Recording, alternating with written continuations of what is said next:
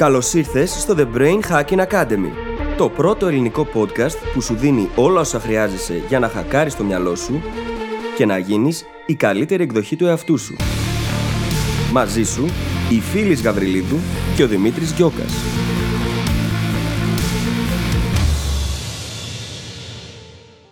Γεια σου Brain Hacker και καλώς ήρθες στο 26ο, παρακαλώ, επεισόδιο του The Brain Hacking Academy. Σήμερα μοιραζόμαστε μαζί σου έναν πάρα πάρα πολύ αποτελεσματικό τρόπο με τον οποίο μπορείς να χακάρεις τον τρόπο που βλέπεις τον κόσμο. Το λεγόμενο journaling ή ελληνιστή το να καταγράφεις τις σκέψεις σου στο χαρτί. Θα συζητήσουμε αρχικά γιατί είναι τόσο χρήσιμο το να μετατρέψουμε το journaling σε ρουτίνα, για ποιο λόγο είναι τόσο αποτελεσματικό σαν τεχνική, θα σου δώσουμε μερικούς τρόπους που βοηθούν να αλλάξεις το mindset απέναντι σε κάποια πράγματα τα οποία ενδεχομένως σε μπλοκάρουν θα δούμε επίσης πώς μπορούν να λειτουργήσουν αποτελεσματικά οι ερωτήσεις που συζητήσαμε και στο 25ο μας επεισόδιο και τι μπορείς να κάνεις μαζί τους, συνδυάζοντάς τες με το να καταγράφεις τις σκέψεις στο χαρτί. Και τέλος, θα μιλήσουμε για κάποιες αποδεδειγμένα αποτελεσματικές τεχνικές journaling που χρησιμοποιούνται με τον κόσμο. Πριν σε αφήσω για να ακούσεις το επεισόδιο, θέλω να σου ζητήσω μια μικρή συγγνώμη, γιατί ο ήχος στην αρχή δεν είναι και τόσο καλός, έχει λίγη φασαρία ενδεχομένως, επειδή είχα ξεχάσει να κλείσω το παράθυρο. Το συνειδητοποίησα βέβαια στην πορεία και το διόρθωσα, οπότε θεωρώ πως θα με συγχωρήσεις. Λοιπόν, σου εύχομαι καλή ακρόαση και τα λέμε στην άλλη πλευρά. Καλησπέρα, φίλης. Καλησπέρα, Δημήτρη. Τι κάνεις, πώς είσαι; Είμαι πάρα πολύ καλά. Εσύ τι κάνεις; Καλά. Ανυπομονώ επιτέλους να συναντηθούμε από κοντά. Ναι, ρε, εσύ, επιτέλους. Θα γιορτάσουμε και την έναρξη της συνεργασίας, έτσι. Πλάκα-πλάκα ήταν Ιούνιος, έτσι. Ναι, Ιούνιος ήταν. Πρέπει να γυρίσουμε πίσω στο Instagram και στο Skype να δούμε ημερομηνία. Για να πούμε Ναι, ότι όντως. ξέρεις, έχουμε πέτειο γνωριμίας. Ναι, όντως. Θα το κάνουμε. Για όσους δεν έχετε καταλάβει, με τη φίλη έχουμε κάνει ολόκληρο podcast και πολλά άλλα πράγματα και δεν έχουμε συναντηθεί ακόμα από κοντά.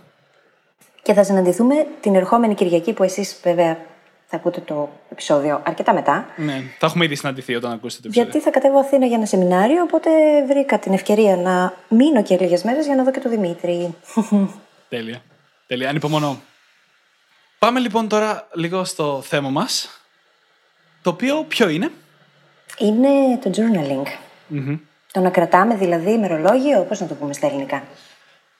Να το πούμε το να γράφουμε κάποια Το πράγματα. να γράφουμε, για τη ναι, ζωή γιατί μας. το να κρατάω ημερολόγιο έτσι με θυμίζει κάτι από την ακούγεται λίγο εφηβική μου περίεργο. ηλικία. Ισχύει.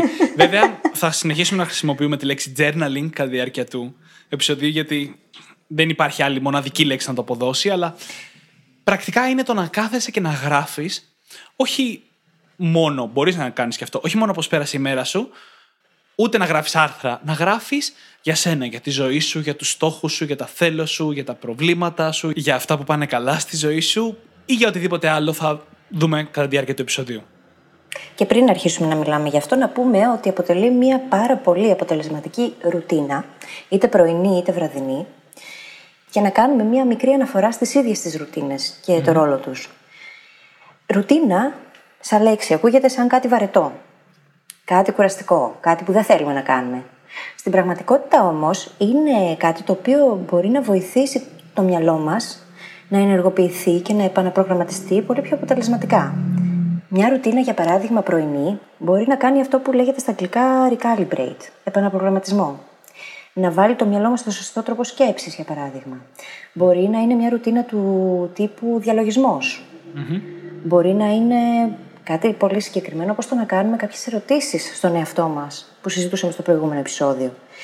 Οι ρουτίνες γενικότερα βοηθούν το μυαλό να μπει σε μια συγκεκριμένη κατάσταση θεμητή για εμάς, η οποία θα μας ωφελήσει κατά τη διάρκεια της ημέρας ή αντίστοιχα βοηθάει πάρα πολύ το να έχουμε συγκεκριμένες ρουτίνες βραδινές οι οποίες σηματοδοτούν στον εγκέφαλο ότι τώρα έρχεται η ώρα για να ξεκουραστούμε. Και αυτό να κάνει τη μετάβαση πολύ πιο εύκολη. Και το γεγονός ότι αποτελούν συνήθειες, τις οποίες μπορούμε να εγκαταστήσουμε σιγά σιγά στη ζωή μας, μπορεί να κάνει τα πράγματα για μας πιο εύκολα. Και τον ύπνο μας, τον τρόπο που κοιμόμαστε, τη διαχείριση άγχους, μπορούν να λύσουν πολλά προβλήματα που έχει ο σύγχρονος άνθρωπος. Και γενικά οι ρουτίνες είναι πρακτικά συνήθειες. Οποιαδήποτε συνήθεια φέρνουμε στη ζωή μας, είτε μείνει είτε όχι, αναφορά στο αντίστοιχο επεισόδιο, δημιουργεί στην πραγματικότητα μια ρουτίνα για εμάς. Γιατί συνήθεια είναι συνήθως κάτι που κάνουμε κάθε μέρα. Οπότε πρακτικά γίνεται μέρος της ρουτίνας μας. Και τι έχουμε πει σε δύο πολύ σημαντικά επεισόδια για τη δύναμη της θέλησης, ότι οι συνήθειές μας και οι συμπεριφορές μας, αυτά που κάνουμε κάθε μέρα ειδικά, ορίζουν την προσωπικότητά μας, ορίζουν το πώς βλέπουμε τον κόσμο, τον εαυτό μας.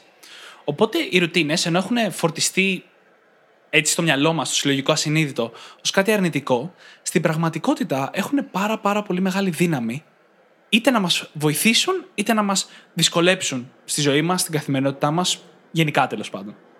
Και το journaling είναι μια πάρα πολύ καλή ρουτίνα που μπορούμε να αρχίσουμε να βάζουμε στη ζωή μας, αν δεν το έχουμε ήδη κάνει. Γιατί μπορεί να γίνει με πολλούς και διαφορετικούς τρόπους, ανάλογα με τα δεδομένα της ζωής μας και ανάλογα με το τι μας βολεύει καλύτερα. Δεν υπάρχει δηλαδή ένας μοναδικός τρόπος με τον οποίο μπορούμε να το κάνουμε και αυτό θα συζητήσουμε και στην πορεία του επεισοδίου. Ναι. Καταρχάς είναι σημαντικό γιατί ό,τι γράφεται αποκτά υπόσταση, έτσι. Γίνεται αληθινό, έρχεται στο συνειδητό μας και από εκεί μπορούμε να δουλέψουμε πολύ καλύτερα μαζί του. Ακριβώς. Είναι το σημαντικότερο, και... συγγνώμη, είναι, θα σε διακόψω λίγο, είναι το σημαντικότερο αυτό που λες, γιατί είναι και αυτό που λέγαμε σε προηγούμενο επεισόδιο και το έχουμε πει και στο παρελθόν, ότι το να σκέφτεσαι μόνος σου δεν είναι συνήθως το πιο αποδοτικό. Δύσκολα μπορεί το μυαλό μας να κάτσει και να σκεφτεί δομημένα μόνο του, απλά σε σκέψη για πολλή ώρα κάτι. Όλοι μας έχουμε παρατηρήσει ότι τις περισσότερες σκέψεις και συνειδητοποιήσεις τις κάνουμε όταν συζητάμε με κάποιον ή όταν γράφουμε Γι' αυτό και όλα στο journaling είναι μια τεχνική η οποία μας δίνει δυνατότητα να πάρουμε τις σκέψεις μας και να τις δούμε μπροστά μας. Αυτό που λες να πάρουν υπόσταση. Αυτό είναι ίσως το πιο σημαντικό όφελος αυτής της τεχνικη Ναι. Και είναι και το άλλο. Η δύναμη χαρτιού και μολυβιού, έτσι. Γιατί πολλοί μπορεί να πούνε ότι θα επιλέξουν να το κάνουν σε ηλεκτρονικό μέσο. Δεν είναι όμως το ίδιο. Όπως ε, ακόμα και σε άλλου τύπου τεχνικές ε, μάθησης που εφαρμόζουμε, η δημιουργικότητας, όπως είναι το mind mapping ή τα flashcards που έχουμε συζητήσει στο παρελθον είναι αλλιώς όταν το κάνεις με τα χέρια σου.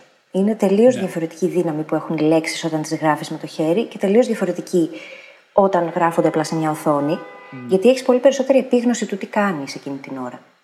Ναι. Ε, έχει αποδεχτεί επιστημονικά κιόλας ότι, ότι το να γράφεις κάτι με το χέρι είναι πολύ πιο αποδοτικό και είσαι πολύ περισσότερο εκεί εκείνη τη στιγμη Με αποτέλεσμα να γίνεται πολύ καλύτερη επεξεργασία αυτού που γράφεται. Συνήθως έχει κιόλας καλύτερη ροή από το να γράφεις ένα πληκτρολόγιο. Και δεν υπάρχουν περισπασμοί, έτσι, το οποίο είναι πάρα πολύ σημαντικό γιατί κάτι που σημαίνει σε μένα πολύ συχνά όταν θέλω να πάω να κρατήσω σημειώσεις, ξέρεις, είτε για journaling είτε για να οργανώσω τον εαυτό μου στον υπολογιστή, συνήθως καταλήγω να δω 15.000 άλλα πράγματα πριν περάσει μία ώρα χωρίς να το καταλάβω, για να γυρίσω πίσω και να κάνω αυτό για το οποίο άνοιξα το κινητό ή τον υπολογιστή. Κάτι που δεν συμβαίνει με το χαρτί. Ναι, δεν πετάγονται παράθυρα από εδώ και από εκεί όταν έχεις ένα ημερολόγιο ανοιχτό, ένα σημειωματάριο. Mm. Ούτε είναι τόσο εύκολο να σε διακόψει κάτι άλλο. Εκτός βέβαια αν το επιτρέψεις έτσι. Αν είναι το κινητό σου δίπλα και χτυπάνε διάφορες ειδοποιήσεις. Δεν μπορείς να φανταστείς πόσες φορές με... απορεί ο κόσμος με μένα, επειδή είμαι τόσες ώρες μπροστά στον υπολογιστή, βασικά είμαι όλη μέρα μπροστά στον υπολογιστή, πώς είναι δυνατόν να χρησιμοποιώ τετράδιο, ξέρεις, χαρτί και μολύβι για όλα αυτά; Ναι. Δεν το ναι. καταλαβαίνω. Είναι περίεργο, όντως. Είναι περίεργο. Από την άλλη, όμως, άμα το κάνεις και καταλάβεις την αξία του, άμα το κάνει κανείς και καταλάβει την αξία του, θα καταλάβει και σένα περισσότερο. Γιατί δεν έχει. Είναι τελείως διαφορετική η επίδραση που έχει το να γράψεις το χαρτί σε σχέση με το να το γράψει στον υπολογιστή. Βέβαια. Αναβλητικότητα. Ναι. Έτσι, ήρθε, ήρθε το κομμάτι αυτό. Όπως στα πάντα, το μέτριο που κάνεις είναι καλύτερο από το τέλειο που δεν κάνεις. Αν λοιπόν το χαρτί είναι πολύ βαρετό για εσένα ή οτιδήποτε, και το να πεις θα το κάνω στον υπολογιστή, σε βοηθήσει όντως να το κάνεις εν τέλει, τότε δεν το συζητάμε ότι πρέπει να το κάνεις στον υπολογιστή. Ναι, δεν τίθεται θέμα. Αν υπολογιστής ή το χαρτί είναι η διαφορά ανάμεσα στο να το κάνεις και να μην το κάνεις, πάντα είναι καλύτερα να κάνεις το μέτριο. Σε περίπτωση όμως που θες να το κάνεις τέλεια, τότε το χαρτί θα είναι σίγουρα καλύτερο. Και πάμε να δούμε λίγο ποια άλλα ωφέλη μπορεί να μας φέρει αυτό. Μπορεί να λειτουργήσει σαν μια πάρα πολύ ωραία τεχνική για να αποφορτιστούμε το βράδυ. Και να πάρουμε φυσικά και ανατροφοδότηση από τον ίδιο μας τον εαυτό, έτσι. Και τι εννοώ.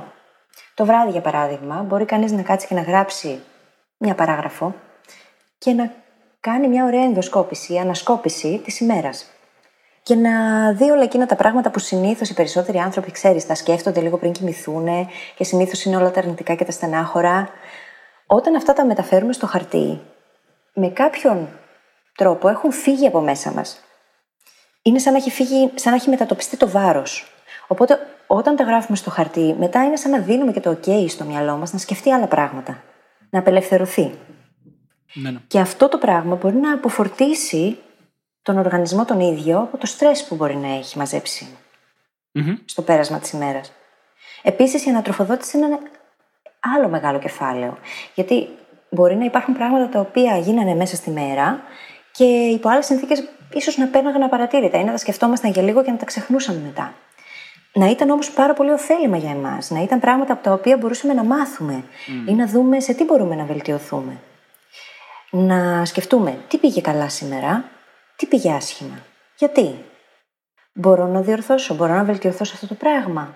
Και αυτή όλη η διαδικασία να λειτουργήσει σαν μέθοδος αυτοβελτίωσης στην πραγματικότητα και αυτοπαρατήρησης παράλληλα.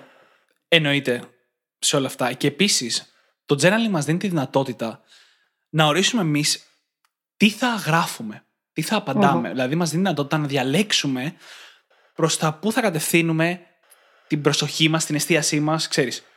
Πώς θα προγραμματίσουμε τον εγκεφαλό μας. Αν κάθε βράδυ, λοιπόν, όπως έλεγες, προσθέσουμε στο journaling κομμάτι μας μια ανασκόπηση της ημέρας, τότε κάνουμε αυτό ακριβώς. Φέρνουμε την ανατροφοδότηση.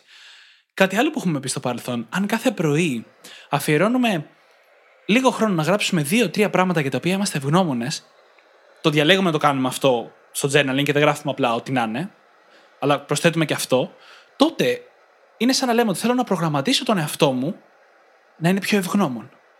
Το οποίο έχουμε μιλήσει σε προηγούμενα επεισόδια γιατί είναι απίστευτα σημαντικό. Είναι βασικά το κλειδί της ευτυχίας, έτσι.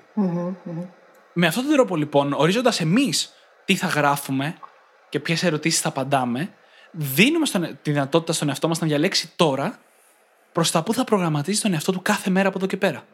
Το οποίο ακούγεται πολύ δυνατό, τουλάχιστον σε μένα. Ε, είναι μια μήνυ συνήθεια. Είχαμε πει στις μήνυ συνήθειες, το επεισόδιο για τις μήνυ συνήθειες, τι συμβαίνει.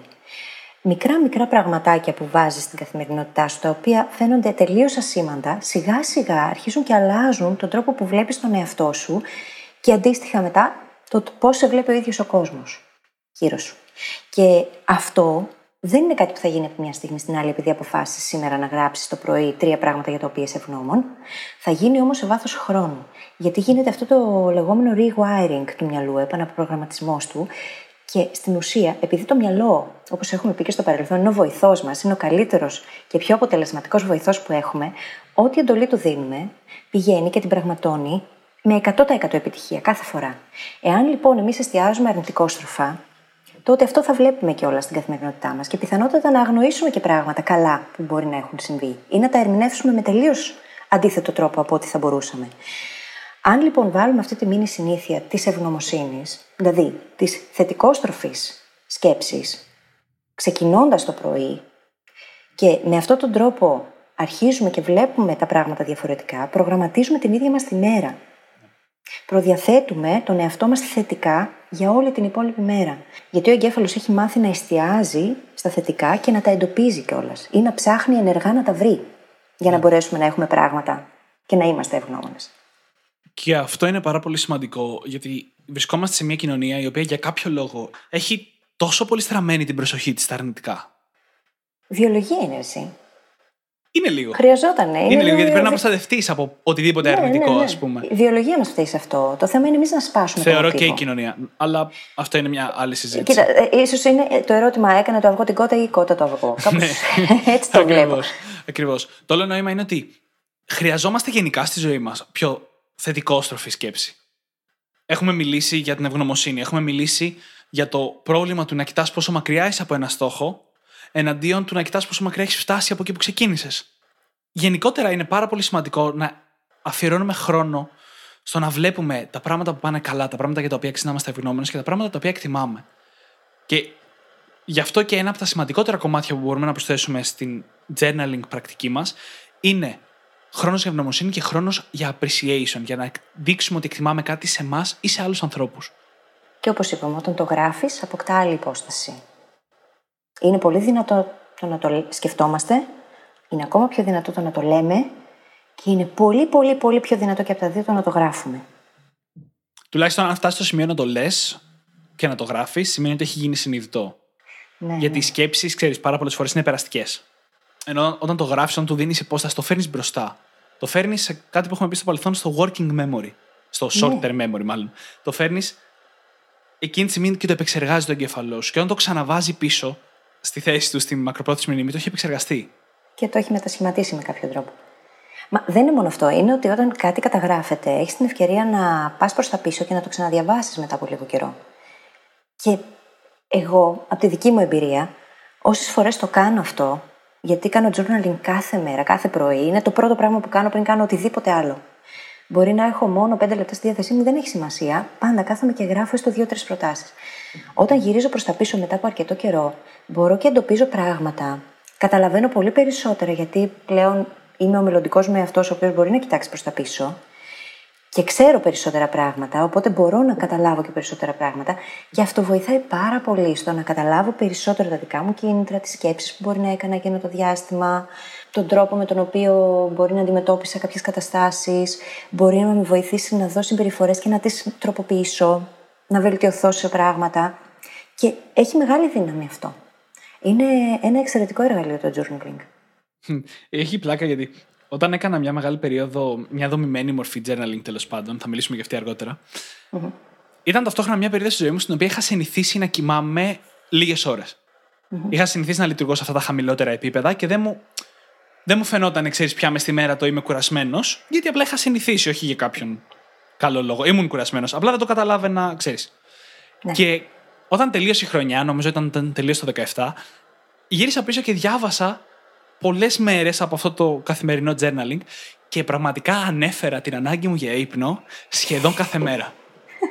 και δεν το καταλαβαίνεις. Και όταν το γράφεις μία φορά το πρωί, δεν σου κάνει τόσο μπαμ. Αλλά όταν είδα πίσω ότι σε 300 μέρες το είχα γράψει τις 250, συνειδητοποίησα εκείνη τη στιγμή ότι κάτι έπρεπε να αλλάξει. Μόνος μου το έλεγα στον εαυτό μου, αν το δεις.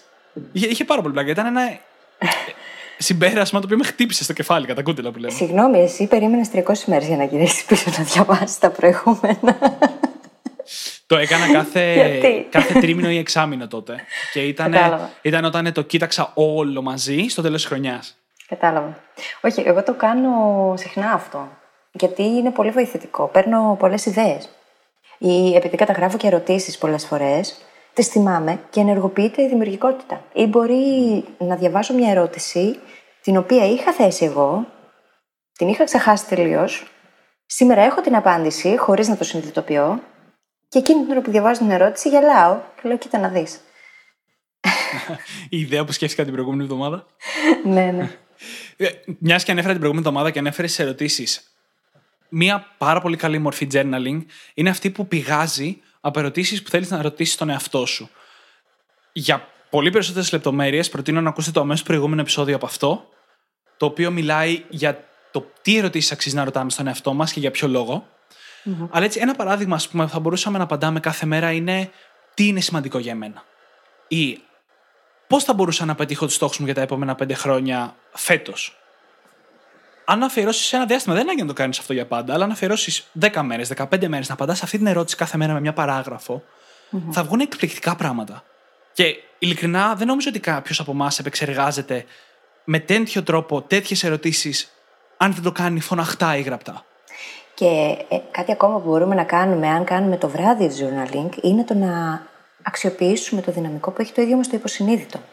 Και αντί να τοποθετούμε εκεί αρνητικά πράγματα, γιατί όλοι σκεφτόμαστε πάρα πολύ αρνητικά πράγματα πριν κοιμηθούμε, να βάλουμε εκεί ερωτήσεις, τις οποίες μπορούμε να απαντήσουμε την επόμενη μέρα, έχοντας κοιμηθεί μαζί τους.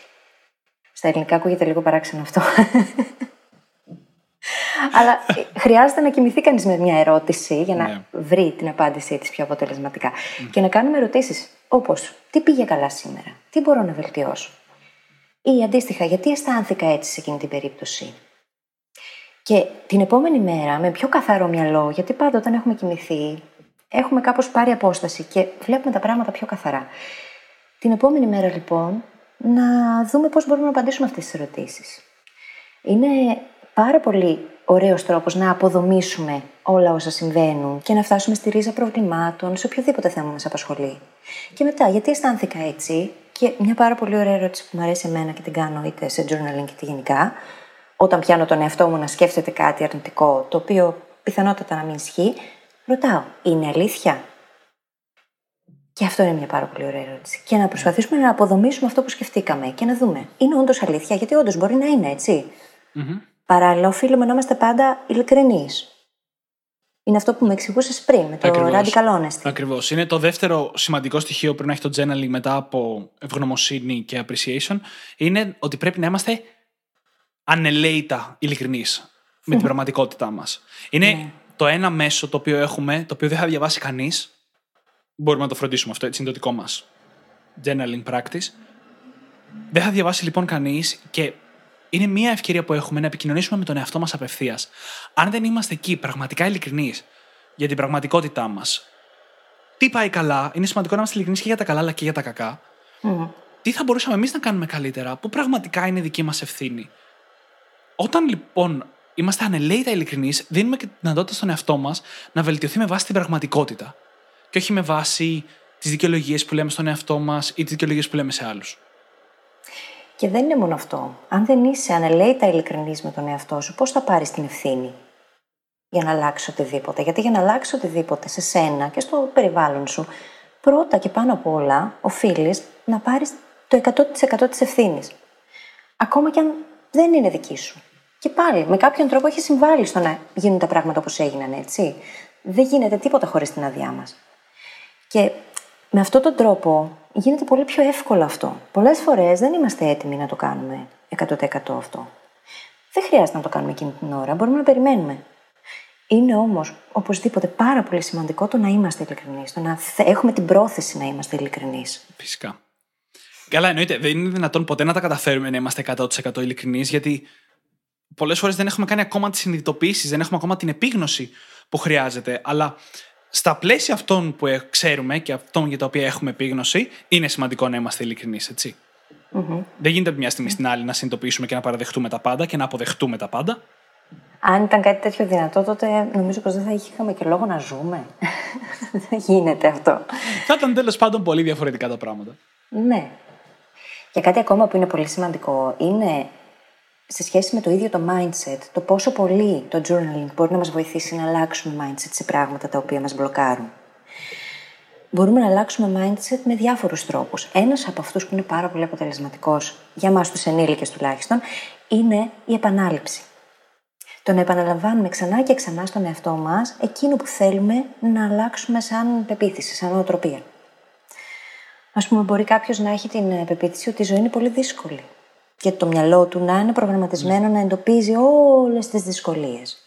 Αν αυτό το πράγμα αποτελεί πρόγραμμα, τότε μπορούμε να αρχίσουμε πολύ συνειδητά να γράφουμε κάθε μέρα στο journal μας ότι η ζωή είναι εύκολη και να το αιτιολογούμε κιόλας. Ναι.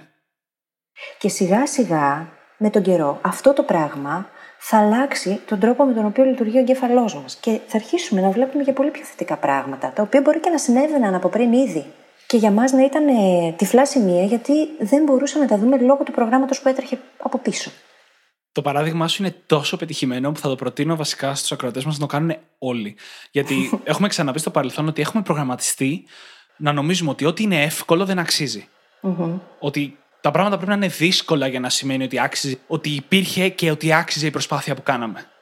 Αλλά στην πραγματικότητα κάποιες φορές τα πράγματα θα είναι εύκολα και αυτό είναι OK, και κάποιες άλλες δεν θα είναι και αυτό είναι OK. Οπότε αυτός ο επαναπρογραμματισμός νομίζω ότι ταιριάζει σε όλους μας. Μα ξέρεις τι γίνεται, όταν πιστεύεις ότι τα πράγματα είναι δύσκολα, γίνονται πολύ πολύ πιο δύσκολα από ό,τι είναι στην πραγματικότητα.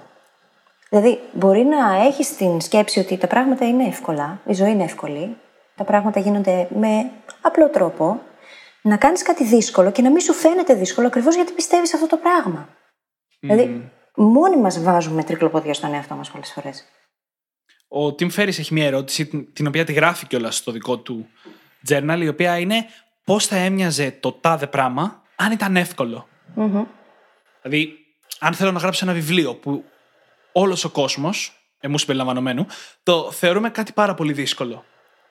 Και ρωτάς τον εαυτό σου, πώς θα έμοιαζε αν ήταν εύκολο; Πώς θα ήταν η καθημερινότητα, η διαδικασία κτλ. Αν, αν ρωτάς στον εαυτό σου αυτή την ερώτηση και κάνεις journal την απάντηση, σύντομα, λίγες μέρες αργότερα, θα έχεις τόσες πολλές ιδέες στο πώς να το κάνεις πιο εύκολο. Hashtag γίνεται αυτό, έτσι. Hashtag γίνεται, πράγματι. Θα Θέλω τώρα να πούμε για ένα ακόμα στοιχείο που είναι πολύ σημαντικό να υπάρχει στο journaling practice μας εφόσον θέλουμε να το κάνουμε έτσι μεγάλο το οποίο έχει να κάνει με το να γράφουμε κάθε μέρα είτε μια πρόταση είτε 10 σελίδες, δεν μου αυτό, σχετικά με τους στόχους μας, με το που θέλουμε να φτάσουμε. Είναι πάρα πολύ σημαντικό μες στη μέρα μας να ερχόμαστε σε επαφή με αυτό, να βλέπουμε κάπου μπροστά μας, και ειδικά να το βγάζουμε εμείς από μέσα μας, γράφοντάς το ακόμα καλύτερα, το προς τα που κατευθυνόμαστε, πού θέλουμε να φτάσουμε.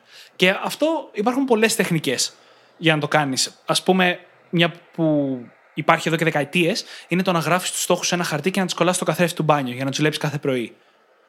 Δεν είναι ανάγκη δηλαδή να τα γράφετε κάθε πρωί αυτά, αλλά σαν άσκηση, το να συνδέεσαι με τους στόχους σου και με αυτά που θέλεις να πετύχεις, είναι πάρα πολύ σημαντικό κομμάτι του να επαναπρογραμματίσουμε τον εγκέφαλό μας εκείνη τη στιγμή, ώστε η μέρα μας να είναι συνδεδεμένη με αυτά που θέλουμε να πετύχουμε. Mm-hmm. Ναι, γιατί βλέπεις μετά όσα γίνονται μέσα στη μέρα υπό το πρίσμα αυτού. Και όπως είχαμε πει και στο προηγούμενο επεισόδιο με τις ερωτήσεις, που έχει ξεκαθαρίσει το τοπίο, γίνεται και πιο εύκολο πολλές φορές να πούμε όχι ή ναι, ανάλογα με την περίπτωση, σε όσα έρχονται στη ζωή μας, έτσι. Mm. Είναι ναι. πιο ξεκάθαρα τα πράγματα όταν έχουμε τους στόχους πάντα μπροστά μας. Μπορεί αντίστοιχα να το κάνει κανείς με vision board. Να έχει εικόνες μπροστά του, να έχει δημιουργήσει ένα μικρό πίνακα ανακοινώσεων με φωτογραφίες από αυτά που θέλει να πετύχει. Αυτά λειτουργούν έτσι γιατί ο ίδιος ο εγκέφαλος τίνει να εστιάζει σε αυτά και μετά να βλέπει τον κόσμο μέσα από το πρίσμα αυτού που θέλει να πετύχει. αυτό που μου αρέσει με το να κάνεις journal το μεγάλο σου στόχο ή τους στόχους σου αντί για να τους βλέπεις στον καθρέφτη του μπάνιου, ας πούμε, είναι ότι αναγκάζει να το βγάλεις από μέσα σου κάθε μέρα. Ναι, ναι. Δηλαδή, όχι απλά να το δεις μπροστά σου. Μπράβο, ναι. ακριβώς. Όχι απλά να το δεις μπροστά σου, που είναι πολύ σημαντικό από το να μην το βλέπεις. Ναι. Αλλά να το βγάζεις και από μέσα σου. Ναι, ναι, ναι. Μεγάλη υπόθεση. Όταν ασχολείσαι ενεργά με κάτι, το φέρνεις στο συνειδητό σου, έχει τελείως διαφορετική δυναμική. Και αντικειμενικά σου δίνει τη δυνατότητα να ξαναεκτιμήσεις τους στόχους σου, γιατί μπορεί να έχει περάσει mm. καιρός και οι στόχοι σου να έχουν αλλάξει. Και αν δεν τους βγάζεις από μέσα σου κάθε μέρα για να τους μελετήσεις κιόλας, μπορεί να συνεχίσεις να κατευθύνεσαι προς μια κατεύθυνση που δεν θέλεις πλέον για πολύ καιρό. Ισχύει. Για μένα, ας πούμε, το συγκεκριμένο κομμάτι της τεχνικής, γιατί έχω συνδυάσει πάρα πολλά πράγματα. Όλα αυτά που θα συζητήσουμε τα έχω κάνει και κράτησα από αυτά όλα όσα λειτουργούν για μένα. Όταν το κάνω αυτό, πολλές φορές με βοηθάει να επαναπροσδιορίσω και να ξεκαθαρίσω ακόμα περισσότερο τι θέλω να κάνω και καμιά φορά να συνειδητοποιήσω ότι τελικά αυτό που είχα γράψει πριν από ένα μήνα δεν το θέλω. Ότι θέλω κάτι λίγο διαφορετικό από αυτό. Ναι. Αν όμως δεν κάνεις ενεργά αυτή τη διαδικασία, δεν μπορείς να φτάσεις σε τέτοια συμπεράσματα. Mm-hmm. Και έχουμε πει ότι ρεαλιστικά δεν μπορούμε να περιμένουμε να έχουμε ίδιους στόχους σε διάστημα μεγαλύτερο από 5 ετών. Είναι σχεδόν αδύνατο. Mm.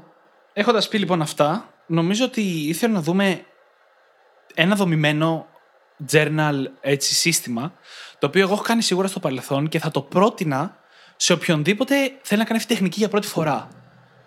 Γιατί γενικά το journaling είναι μια τεχνική στην οποία μπορείς να κόψεις και να ράψεις.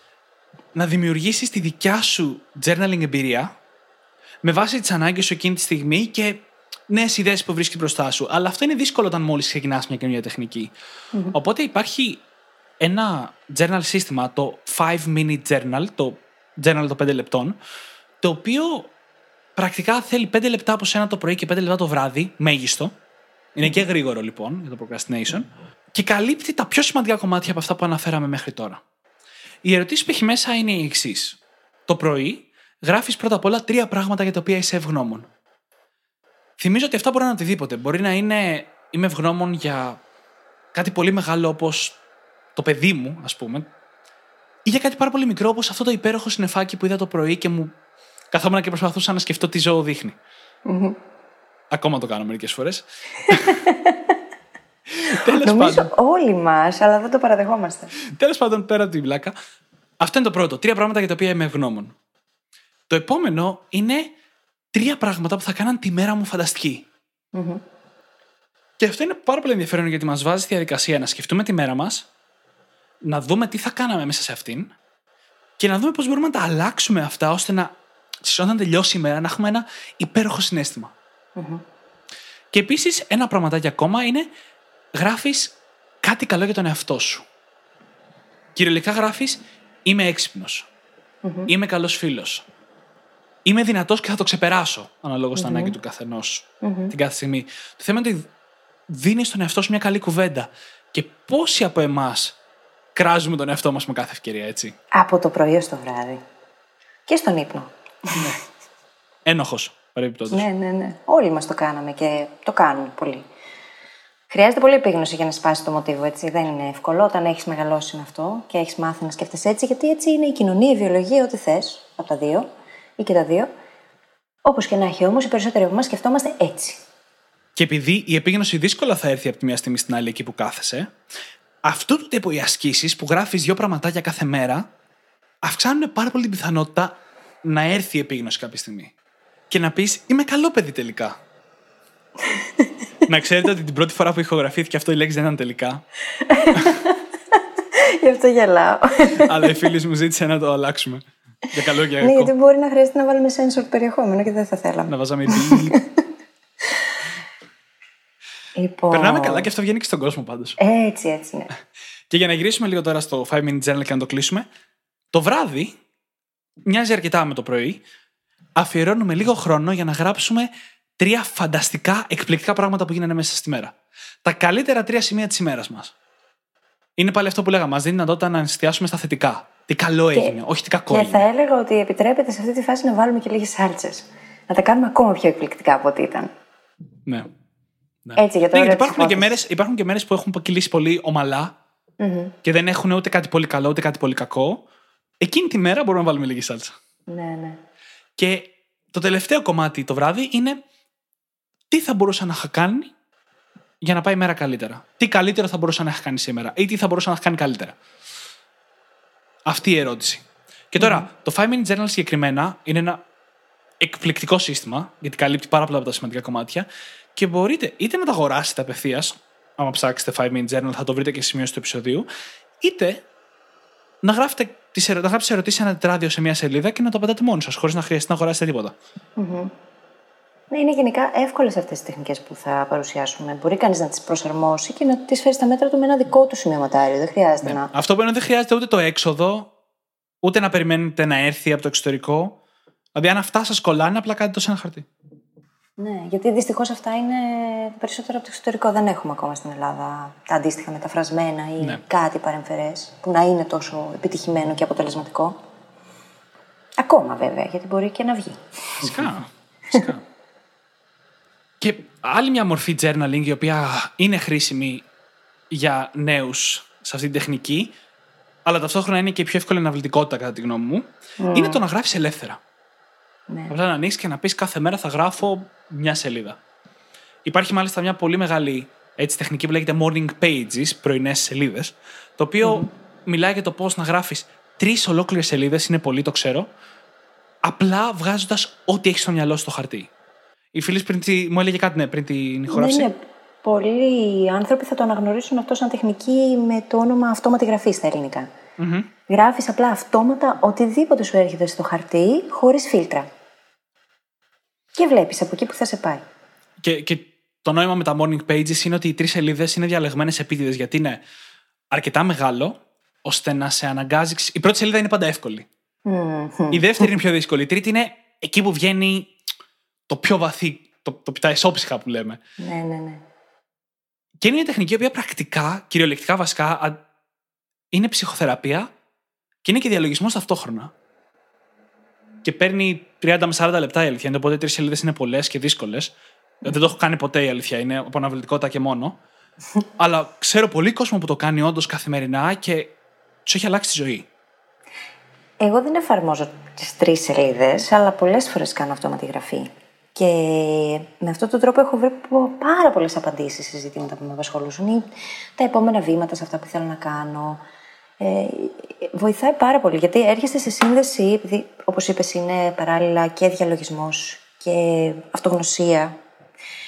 Έρχεσαι σε επαφή με τον ενδότερο εαυτό σου και με το υποσυνείδητό σου. Γιατί βγαίνουν πράγματα τα οποία μπορεί και να μην συνειδητοποιήσει ότι υπήρχαν εκεί. Και μέσα από αυτά μπορείς να αναγνωρίσεις πολλά στοιχεία τα οποία ίσως να μην μπορούσες να δεις με το συνειδητό νου. Και επίσης, έξτρα από όλα αυτά, σου δίνει τη δυνατότητα να επεξεργαστείς. Δηλαδή, πολλές φορές έχουμε δύσκολα συναισθήματα, δύσκολες σκέψεις, σκέψεις για τις οποίες ντρεπόμαστε και δεν βρίσκουμε την ευκαιρία να τα εκφράσουμε αυτά και να τα επεξεργαστούμε. Αλλά κάνοντας έτσι αυτή την αυτόματη γραφή και βγάζοντας τα στο χαρτί, αυτή η επεξεργασία γίνεται. Και Και είναι πάρα πολύ σημαντική για να μπορέσουμε να πάμε στο επόμενο επίπεδο, σ- οτιδήποτε και αν είναι αυτό για το οποίο συζητάμε. Και έχουμε και άλλη μία κατηγορία journaling. Το Freedom Journal. Για όσους από εδώ είναι πολύ driven και θέλουν να πετύχουν στόχους. Λοιπόν, το Freedom Journal είναι από τα πράγματα που έχω κάνει με πολύ μεγάλη αποτελεσματικότητα. Βέβαια, για μένα δεν λειτουργήσε ακριβώς έτσι. Οπότε πήρα την τεχνική και την προσάρμοσα και την έφερα στα δικά μου μέτρα. Και γι' αυτό λέμε ότι οτιδήποτε σας λέμε εδώ, δοκιμάστε, δείτε τι λειτουργεί, τι δεν λειτουργεί για εσάς πάντα. Πάνω απ' όλα. Και κρατήστε από αυτό το καλύτερο. Στο Freedom Journal, λοιπόν, στην ουσία μας βοηθάει ο δημιουργός της τεχνικής. Θύμισε μου το όνομά του, Δημήτρη. Είναι ο Τζόνι Λιντούμα, ένας από τους μεγαλύτερους podcasters όλων των εποχών. Βασικά, ο μεγαλύτερος. Μπορεί. Entrepreneurs on Fire. Ναι, ναι. Ε, πολύ ωραίο podcast. Αυτός βγάζει κάθε μέρα επεισόδιο, παιδιά. ναι. δεν ξέρω πώς το κάνει. Ξέρω δηλαδή πώς το κάνει, αλλά δεν είναι της παρούσης. Λοιπόν, ε, το Freedom Journal στην ουσία μας βοηθάει να δημιουργήσουμε ένα smart goal. Έχουμε συζητήσει για τους στόχους στο παρελθόν και τις προδιαγραφές που καλό θα ήταν να έχουν. Και να σπάσουμε αυτό το στόχο σε πάρα πολλά μικρά υποκομμάτια, σε μικροστόχους, σε διάστημα 100 ημερών. Ας πούμε, θέλω να γράψω ένα βιβλίο και να το έχω τελειώσει σε 100 μέρες. ναι. Και μας βοηθάει λοιπόν μέσα από αυτή την τεχνική να πάρουμε τον κεντρικό με πολύ μεγάλο στόχο, να τον σπάσουμε στα μικρότερα βήματά του, να δημιουργήσουμε 10 υποστόχους και σε αυτούς τους 10 υποστόχους να βάλουμε για κάθε μέρα 2-3 μικρά πραγματάκια που πρέπει να γίνονται και μόνο αυτά πρέπει να γίνονται ανά ημέρα, τίποτα παραπάνω, και σιγά σιγά έτσι να φτάσουμε στο τελικό. Στην ουσία κάνει reverse engineering, έτσι. Πηγαίνει προς τα πίσω και βρίσκει τη λύση. Στην ουσία βρίσκει όλα τα βήματα και κάνει, έχει μέσα το σύστημα και αξιολόγηση, ανατροφοδότηση και μπορούμε έτσι ανα πάσα στιγμή, αναδιαστήματα, να δούμε τι δεν πήγε καλά, τι πήγε καλά και να τροποποιήσουμε όσα κάνουμε. Και στην ουσία να πετύχουμε έτσι στόχους. Είναι απλά φανταστικό. Ναι, είναι πάρα Ξέρω, πολύ. ίσως είμαι λίγο πιο ενθουσιώδης από ό,τι θα έπρεπε, αλλά πρώτα απ' όλα είναι το ιδανικό σύστημα κατά της αναβλητικότητας. Ναι, είναι. Γιατί Ισχύει. η αναβλητικότητα πάνω απ' όλα προκύπτει όταν δεν ξέρουμε τα βήματα που πρέπει να ακολουθήσουμε. Όταν κάτι είναι χαοτικό μπροστά μας και βλέπουμε αυτό το χαοτικό όγκο στα μάτια μας, το πιο δύσκολο κομμάτι είναι να το πάρουμε αυτό και να αποφασίσουμε να το σπάσουμε σε μικρά κομμάτια.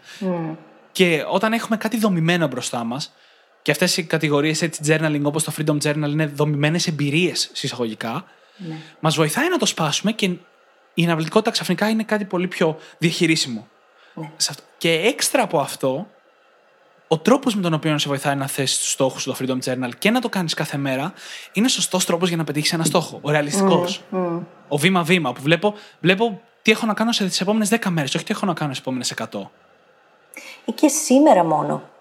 Και σήμερα μόνο. Ναι. Μόνο σήμερα. Να εστιάσουμε μόνο σε αυτά που έχουμε Ναι, σήμερα ναι, ναι. να κάνουμε. Όλα τα υπόλοιπα είναι ούτως ή άλλως οργανωμένα. Δεν χρειάζεται να σκεφτόμαστε το, αυ- το αύριο ή το μεθαύριο. Πραγματικά, αν κάποιος από το κοινό είχε, πάντα ήθελε ή θέλει να γράψει ένα βιβλίο, σας προτείνω να πάρετε αυτό το journal και να ξεκινήσετε άμεσα.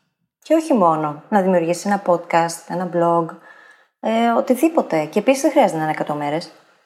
Μπορεί να πει κάποιος ότι το κάνω σε 50, ανάλογα με το στόχο πάντα. Να πω για τη δική μου εμπειρία με το Freedom Journal. Γιατί είπα πριν ότι τη δοκίμασα την τεχνική, όντως ήταν πολύ πολύ αποτελεσματική, αλλά επειδή εγώ θέλω λίγο περισσότερη ελευθερία. Για μένα δεν λειτουργήσε ακριβώς αυτό το τρία την ημέρα και το να είναι πολύ φιξαρισμένο και προαποφασισμένο από μένα τι θα κάνω ένα δεκαήμερο. Και κάνω λοιπόν το εξής. Βάζω αυτούς τους στόχους όπως θέλω να τους βάλω, ακολουθώ τα πρώτα βήματα της ίδιας της τεχνικής. Ε, ξεκινάω με τον κεντρικό στόχο, πηγαίνω προς τα πίσω, βλέπω ότι χρειάζεται να γίνει ένα δεκαήμερο και μένω εκεί. Και μετά κάθε μέρα στο συγκεκριμένο δεκαήμερο επιλέγω τελείως ελεύθερα ποιο από όλα αυτά τα πράγματα που έχω καταγράψει θα κάνω ανάλογα με το πώς αισθάνομαι. Και ανάλογα με το τι απαιτείται κιόλας. Αν είναι κάτι το οποίο είναι πιο επίγον σε σχέση με κάποια άλλα, το βάζω σε προτεραιότητα. Αυτό όμως εμένα με βοηθάει και να έχω δομημένο το στόχο μου και να πηγαίνω σταθερά προς τα εκεί και να αισθάνομαι ότι έχω την ελευθερία της επιλογής. Παρόλο που στην ουσία δεν υπάρχει, αλλά ο εγκέφαλος την πατάει πάντα με κάτι τέτοια μικροτρικάκια και να έχω αυτή την ε, επιλογή πάντα, ότι σήμερα θα κάνω αυτά τα δύο πράγματα. Γιατί αυτά αισθάνομαι ότι μπορώ να κάνω σήμερα. Και αυτό μου χακάρει την αναβλητικότητα πολλές φορές. Τέλειο. Τέλειο. Όπως έχουμε πει, ειδικά όσο περισσότερα μαθαίνουμε για αυτές τις τεχνικές, τόσο πιο εύκολο είναι να τις προσαρμόσουμε στα δικά μας δεδομένα. Και πάντα πρέπει να τις προσαρμόζουμε. Ναι, αλλά για να μπορέσουμε να το κάνουμε χρειάζεται να γίνουν πρώτα βίωμα, έτσι. Ε, Ακριβώς. Αυτό, δηλαδή, είχα κάποιο, σε κάποιο σημείο, δύο-τρία χρόνια πριν, λίγο παραπάνω, στα οποία άκουγα όλες αυτές τις τεχνικές από τα podcast, κυρίως του Tim Ferris, και ήμουν σε φάση, πώς θα σκέφτονται; Ξέρεις, πότε θα μπορέσω να, σκε... να σκεφτώ εγώ δικές μου για μένα, δεν είναι ανάγκη να γίνουν δημοφιλής. Και ξέρεις, μετά από δύο χρόνια, ας πούμε, παρατηρώ ότι, αρχίζω, ότι έχω αρχίσει και σκέφτομαι ταινίες και λέω: Κοίτα να δεις. Αλλά πρώτα άκουσα τεχνικές, τις χρησιμοποίησα, τις εφάρμοσα, είδα τι μου δούλεψε, τι δεν μου δούλεψε. Πέρασα όλο αυτόν τον κύκλο και μετά μπόρεσα να, να τις κάνω δικές μου. Ε, Δημήτρη, έτσι δεν πάει. Για να χτίσει μια δεξιότητα και να αρχίσει μετά να γίνεται και το μυαλό δημιουργικό σε καινούργια νοητικά μοντέλα, σε νοητικά μοντέλα γενικά, στο να αρχίσεις να σκέφτεσαι, να κατεβάσεις ιδέες για το πώς μπορεί να γίνει αυτό, να προσαρμόζεις πράγματα, χρειάζεται να έχει αρκετή τριβή με αυτά. Για να φτάσεις στο σημείο να μπορείς να σκέφτεσαι και δικές σου τεχνικές. Όπως σκέφτηκες, ας πούμε, μια πάρα πολύ ωραία την προηγούμενη εβδομάδα που πάλι δεν θα το πούμε. Θα πρέπει να το πούμε κάποια στιγμή όμως, γιατί το έχουμε αναφέρει σε δύο επεισόδια, έτσι. δεν πειράζει, δεν πειράζει. Έτσι, χτίζουμε την, ε, την Λοιπόν. ανυπομονησία. Λοιπόν, κάτι ακόμα που θέλω να πω σε σχέση με την αναβλητικότητα και το journaling. Μία τεχνική που μπορεί να χρησιμοποιήσει κάποιος που πραγματικά θα βαριέται να κάθεται να, να, κάθεται να γράψει, το οποίο και αυτό είναι OK. Είναι η ηχογράφηση. Το έχω ξαναπεί σε προηγούμενα επεισόδια. Δηλαδή το πρωί, εκεί που κανονικά θα απαντάγαμε αυτές τις ερωτήσεις γραπτά, μπορούμε να πατήσουμε record στο κινητό μας. Δεν χρειάζεται να έχουμε μικρόφωνα στον υπολογιστή και τέτοια. Και να απαντήσουμε αυτές τις ερωτήσεις εκείνη τη στιγμή και σε πολύ μεγάλο βαθμό ερχόμαστε το ίδιο κοντά με τις απαντήσεις. Το μόνο έξτρα βήμα που προτείνω εδώ που δεν χρειάζεται απαραίτητα στη γραφή είναι να το ακούσουμε μια φορά επί τόπου. Δηλαδή με το που ηχογραφήσουμε να το ακούσουμε. Γιατί είναι πολύ μειωμένες οι πιθανότητες να το ξανακούσουμε οποτεδήποτε στο μέλλον. Ενώ το να γυρίσεις απλά μια σελίδα και να διαβάσεις μια παράγραφο είναι πολύ πιο πιθανό. Ναι. Οπότε προτείνω ηχογράφηση και μετά το ακούμε. Ω μια ευκαιρία να διπλοεπεξεργαστούμε κάτι που πιθανότατα δεν θα ξανακούσουμε ποτέ. Αλλά σε περίπτωση που δεν θα κάνει κάποιος το journaling, αυτή είναι μια πάρα πολύ καλή εναλλακτική. Γιατί και πάλι μας βάζει τη διαδικασία να το πούμε φωναχτά.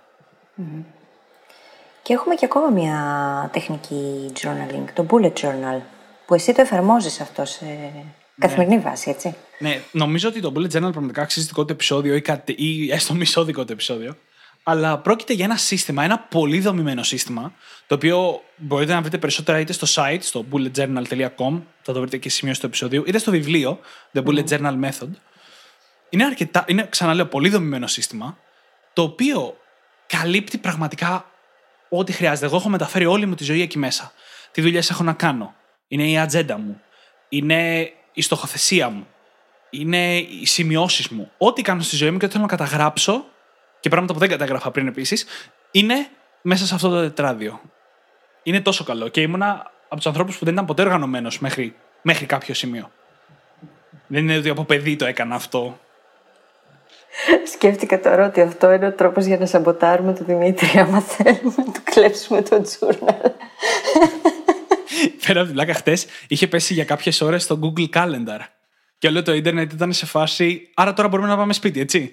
ναι, ναι, ναι. Κάπως έτσι θα ήμουν και εγώ αν μου έπαιρνες το τετράδιο. Πραγματικά, πραγματικά. Μα αυτό σκέφτομαι και εγώ με τα δικά μου αντίστοιχα συστήματα. Ότι, οκ, είναι όλα εκεί, ρε παιδί μου. Δηλαδή, πολλές φορές τα χρησιμοποιούμε για να ελαφρύνουμε κάπως το φόρτο εργασίας του εγκεφάλου, έτσι, του ίδιου του μυαλού. Ναι. Είναι ένας πολύ ωραίος τρόπος να μας υπονομεύσεις, λοιπόν, αυτός. Μην το κάνεις. Το Bullet Journal, λοιπόν, είναι ένα σύστημα πολύ δομημένο, εύκολο να ξεκινήσεις και γίνεσαι καλύτερος σε αυτό. Είναι και αυτό μια δεξιότητα. Και το καλό είναι ότι έχει και μια τεράστια κοινότητα online για ιδέες και για να το κάνεις καλύτερα. Ξαναλέω, ίσως αξίζει να μιλήσουμε λίγο πιο εκτενώς γι' αυτό κάποια άλλη στιγμή, γιατί ξεφεύγει και από την ιδέα του journaling ως έρχομαι σε σύνδεση μόνο με τις σκέψεις μου και γίνεται λίγο περισσότερο οργανώνω τη ζωή μου. Αλλά μέσα σε αυτό έχει και συστήματα για το πώς να βγάζεις σκέψεις, πώς να κάνεις το κανονικό σου journaling, αυτό που λέγαμε καθ' όλη τη διάρκεια. Το νόημα όλων αυτών λοιπόν είναι ότι συστήματα υπάρχουν. Δομημένα συστήματα για να πετύχεις στόχους, δομημένα συστήματα για να έρθεις πιο κοντά με τον εαυτό σου, με την πραγματικότητά σου, με τους στόχους σου. Το ζήτημα είναι να το κάνουμε. Ναι, χωρίς το βίωμα τίποτα δεν αλλάζει, έτσι. Είναι πολύ ωραία συνήθεια η οποία ταυτόχρονα μας υπονομεύει το να αναζητάμε συνέχεια καινούρια πράγματα, τα οποία όμως τελικά δεν τα μετατρέπουμε, δεν τα μεταθέτουμε σε πράξη. και να νομίζουμε παράλληλα ότι κάνουμε δουλειά. Ενώ στην πραγματικότητα δεν κάνουμε.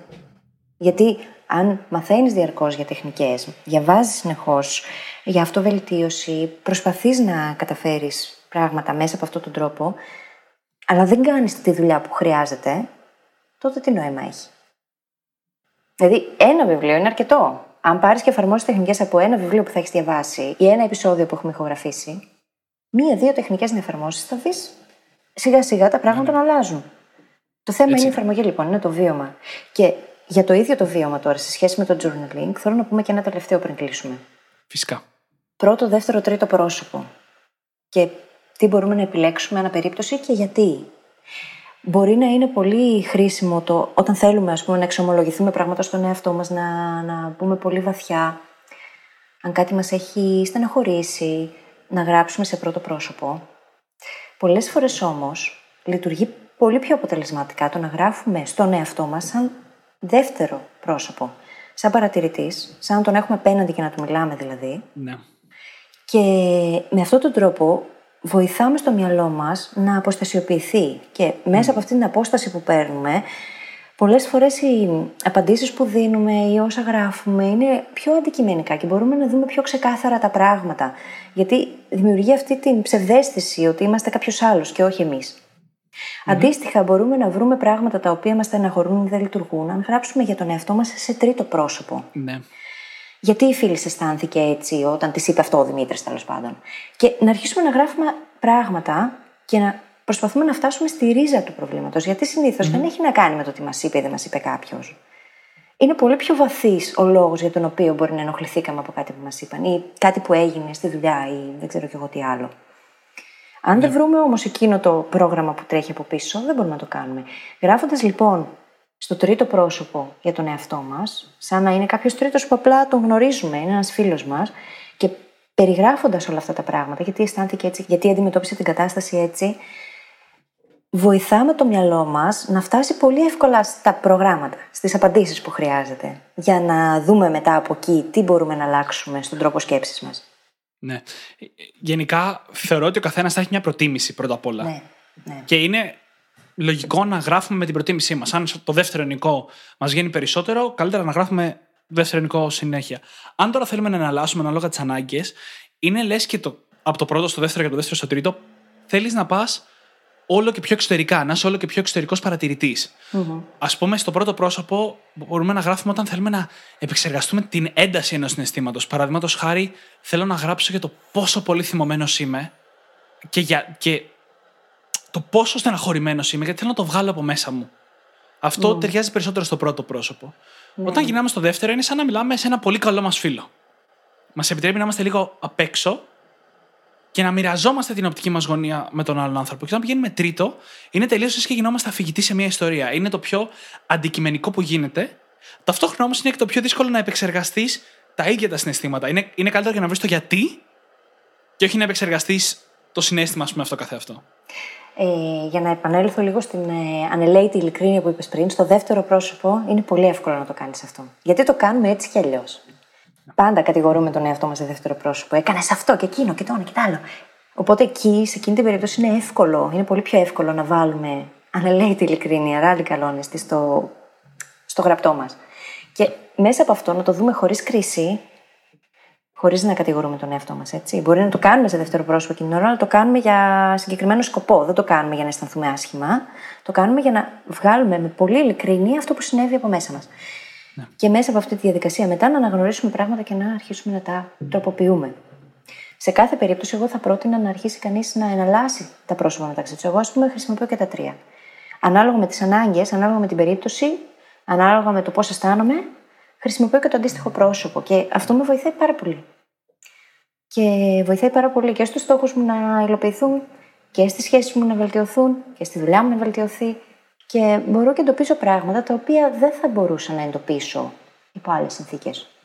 Αν δεν τα κατέγραφα με αυτόν τον τρόπο. Με βάση όλα αυτά, λοιπόν, θέλω να σας ζητήσω να δοκιμάσετε την τεχνική του journaling για ένα μικρό διάστημα. Για μια εβδομάδα, για δύο εβδομάδες. Για 21 μέρες για να γίνει και συνήθεια. και θα πρότεινα, θα πρότεινα να ξεκινήσετε με το 5 minute journal. Μόνο και μόνο γιατί είναι δομημένο, δεν θέλει πολύ σκέψη τι και πώς, ούτε είναι πολύ μεγάλο. Είναι αρκετά γρήγορο. Ναι, ναι. Αλλά σε γενικές γραμμές είναι μια συνήθεια και μια ρουτίνα που αξίζει πραγματικά να φέρουμε στη ζωή μας. Όλοι. Και εγώ ξέρω ότι τις περιόδους που δεν το κάνω, γιατί δεν είμαι τόσο συνεπής με αυτό όπως είναι οι φίλοι, τις περιόδους που το κάνω μου λείπει. Ε, Εγώ είμαι πάρα πολύ συνεπής με αυτό και μπορεί να τύχει, ας πούμε, όντως να υπάρχει κάποια ανάγκη και να μην μπορέσω να το κάνω το πρωί. Και επειδή η συνήθεια έχει ενσωματωθεί τόσο βαθιά στον ψυχισμό μου, θα βρω χρόνο μέσα στη μέρα και θα κάτσω να το κάνω. Ακόμα και αν δεν μπορέσω το πρωί, θα βρω χρόνο μέσα στη μέρα για να το κάνω. Τέλεια. Ελπίζουμε να σας βάλουμε λίγο στι σκέψει γύρω από αυτό. Ε, νομίζω ήρθε η ώρα να κλείσουμε το επεισόδιο. Τι λες; Ήρθε η ώρα, ναι. Λοιπόν, επειδή αναφέραμε πολλά και ονόματα και τέτοια, θα τα βρείτε όλα αυτά σημεία του επεισοδίου στο site μας, στο brainhackingacademy.gr. Σας περιμένουμε και στο facebook και στο instagram. Μας αρέσει πάρα πολύ το like και το follow. Γελάει η φίλης γιατί δεν λέω το κλασικό ότι θα χαρεί πολύ η φίλης και τέτοια. και θέλουμε να ακούσουμε πάρα πολύ και για την εμπειρία σας με το journaling. Αν σας άρεσε, αν δεν σας άρεσε, τι σας δυσκόλεψε. Εγώ προσωπικά θέλω να ακούσω πολύ για, το, για την αναβλητικότητα γύρω από αυτό. Το αγαπημένο μου θέμα, όλοι το ξέρουμε πια. Οπότε περιμένουμε να μας στείλετε και μηνύματα γύρω από το σημερινό θέμα. Επίσης, περιμένουμε τα review σας. Περιμένουμε να έρθετε σε οποιαδήποτε εφαρμογή μας ακούτε, Podbean, Stitcher, iTunes, Overcast και να μας γράψετε εκεί ένα φανταστικό πεντάστερο review, γιατί έτσι βοηθάτε το podcast να ανέβει, το μήνυμα να διαδοθεί και μας κάνετε πάρα πάρα πάρα πολύ χαρούμενους. Σας ευχαριστούμε πάρα πολύ που ήσασταν μαζί μας σήμερα και σας ευχόμαστε καλή συνέχεια. Καλή συνέχεια.